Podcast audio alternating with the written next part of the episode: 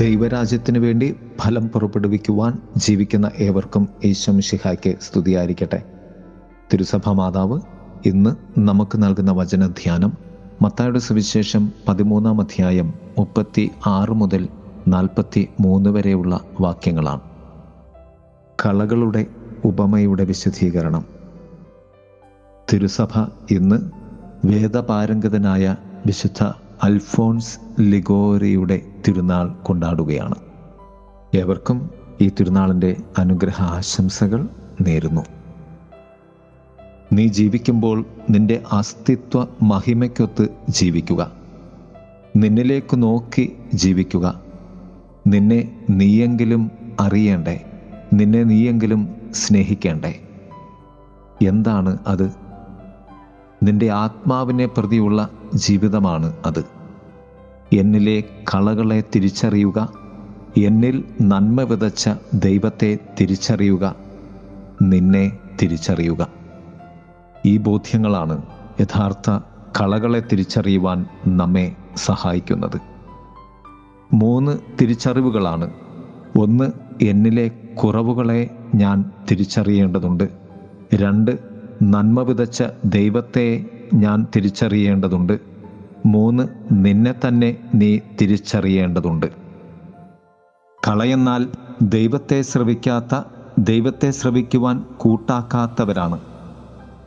നമ്മെ നയിക്കുന്നത് തിന്മയാണെങ്കിൽ നാം തിന്മയുടെ മക്കളാണ്.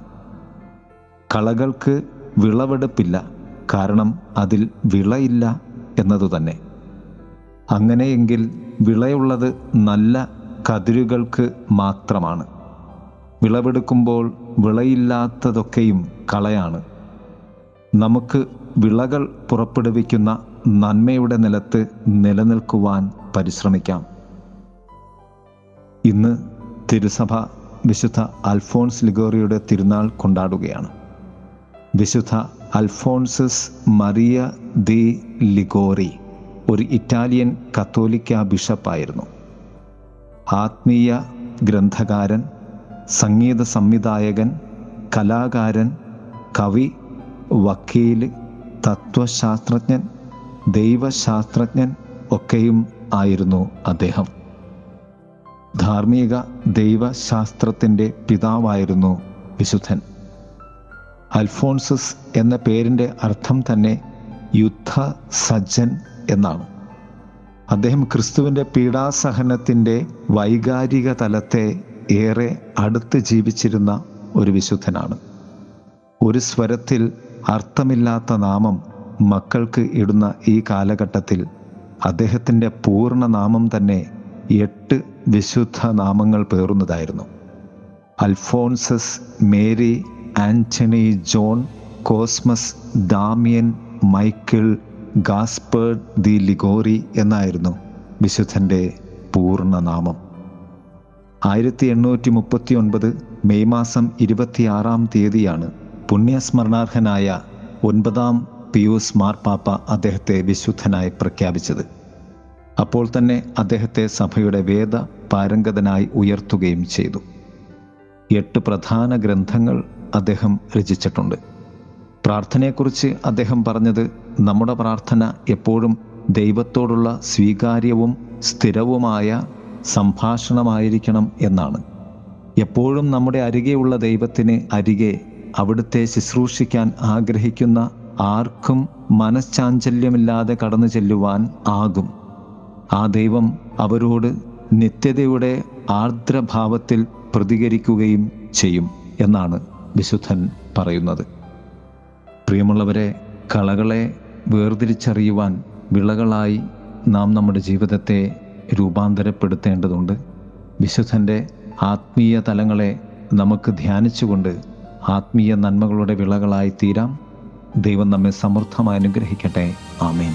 ഇന്നലകളിലെ ജീവിതമോർത്ത നിൽക്കരുതലെല്ലാം ഒന്നുമേയില്ല.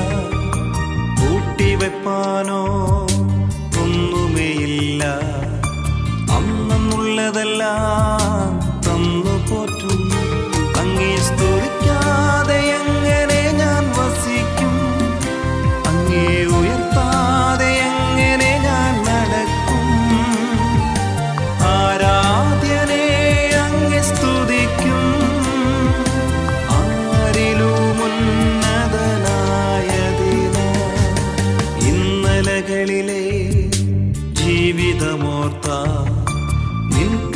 പകലല്ല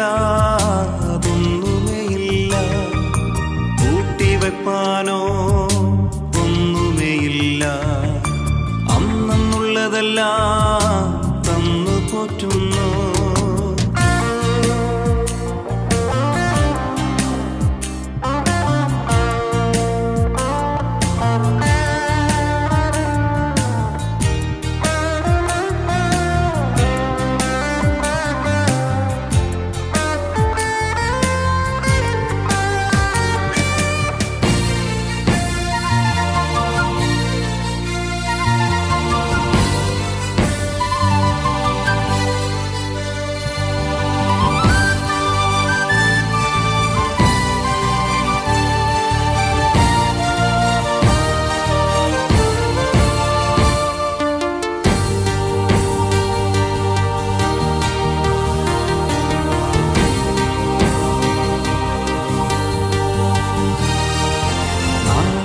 നിനക്കുള്ള വ്യാകുലം വേണ്ട.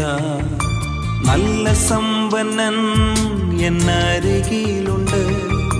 എന്റെ ഭാവിക്കായി നല്ലതു മാത്രം കരുതി വയ്ക്കുന്നോ കരുണയുള്ളവൻ.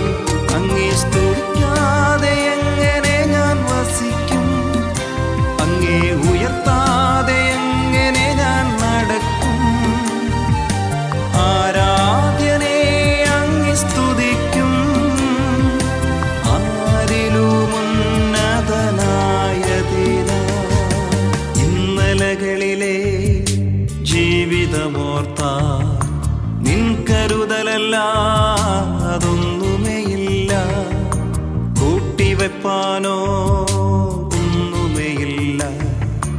അന്നുള്ളതെല്ലാം തന്നു പോറ്റുന്നു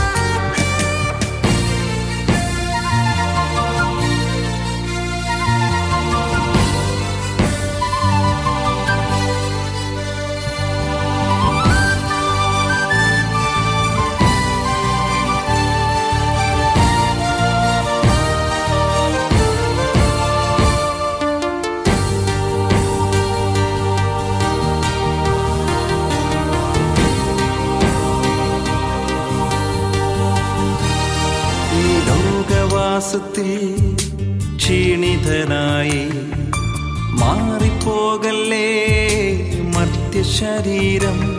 എൻ കാന്തൻ വരവ് ഏറ്റമടുത്തു.